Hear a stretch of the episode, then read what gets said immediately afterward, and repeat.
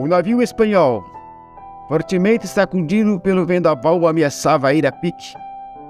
Era grande o desespero dos marujos e dos viajantes que, no auge da tormenta, tiravam todos os objetos pesados ao mar para que fosse diminuído o peso da embarcação. Homens e mulheres corriam nervosamente de um lado para o outro e rezavam para que a tormenta parasse. Quando quase já não restava mais esperança, o capitão teve uma grande surpresa. Entrando no camarim, viu que o menino dava fortes gargalhadas e quanto mais o barco balançava, mais o garoto se divertia. O oficial espantado repreendeu-o severamente. Menino, você não tem juízo? Estamos todos prestes a morrer e você brincando desse jeito? Não tem perigo, oficial, é meu pai que está no leme. Na palavra de Deus em São Marcos, capítulo 4, versículo 35 ao 41, Jesus apazigua a tempestade. E naquele dia, sendo já tarde, disse-lhe: Passemos para outra margem. Ele, deixando a multidão, e o levaram consigo assim como estava no, no barco, e havia também com ele outros barquinhos. E levantou-se uma grande temporal de vento, subiu as ondas do mar acima do barco, de maneira que já se enchia de água. E ele estava na popa dormindo sobre uma almofada. E despertava-nos dizendo-lhe: Mestre, não te importa que perecemos? E ele, despertando, repreendeu o vento e disse ao mar: Cale-te, aquetai-te. E o vento se aquietou e houve grande bonança. E disse-lhe: Porque sois tão tímido, ainda não tens fé? E sentiram um grande temor e dizia um aos outros: Mas quem é este que até o vento e o mar lhe obedecem? Interessante nessa passagem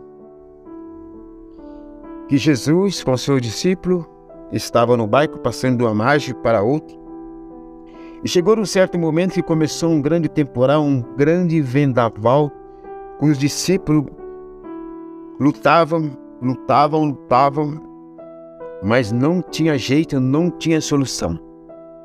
E chegou num momento tão desesperador, os discípulos sentiram medo.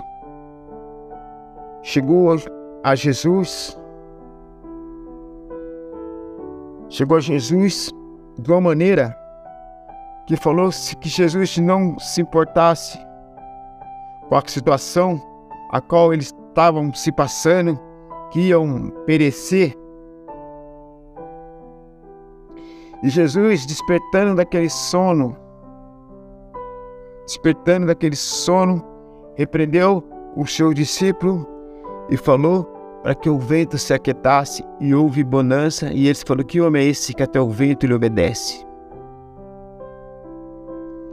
Nós podemos ver que Jesus estava ali no barco, o nosso Pai, o Todo-Poderoso. E chegou no momento que os discípulos lutavam, lutavam, lutavam, lutavam, e ele viu que a solução só estava ali em Jesus, e ponto de falar: Senhor, estamos perecendo, o Senhor não se importa com a nossa vida. E Jesus repreendendo ele, da, com relação à pequena, a pequenez fé dele, por que sois tão tímido, ainda não tens fé? Jesus repreende o mar. Jesus repreende o vento. Jesus repreende a onda.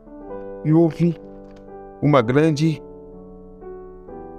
bonança naquela tempestade onde cessou.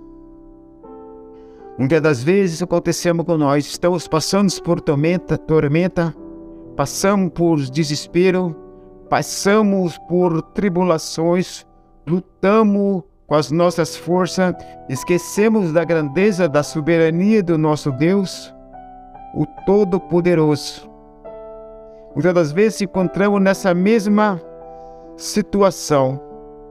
E aquele garoto naquela história a qual ganhei de um trabalho do meu filho, quando ele se quando ele estava na creche, a qual chamou a minha atenção.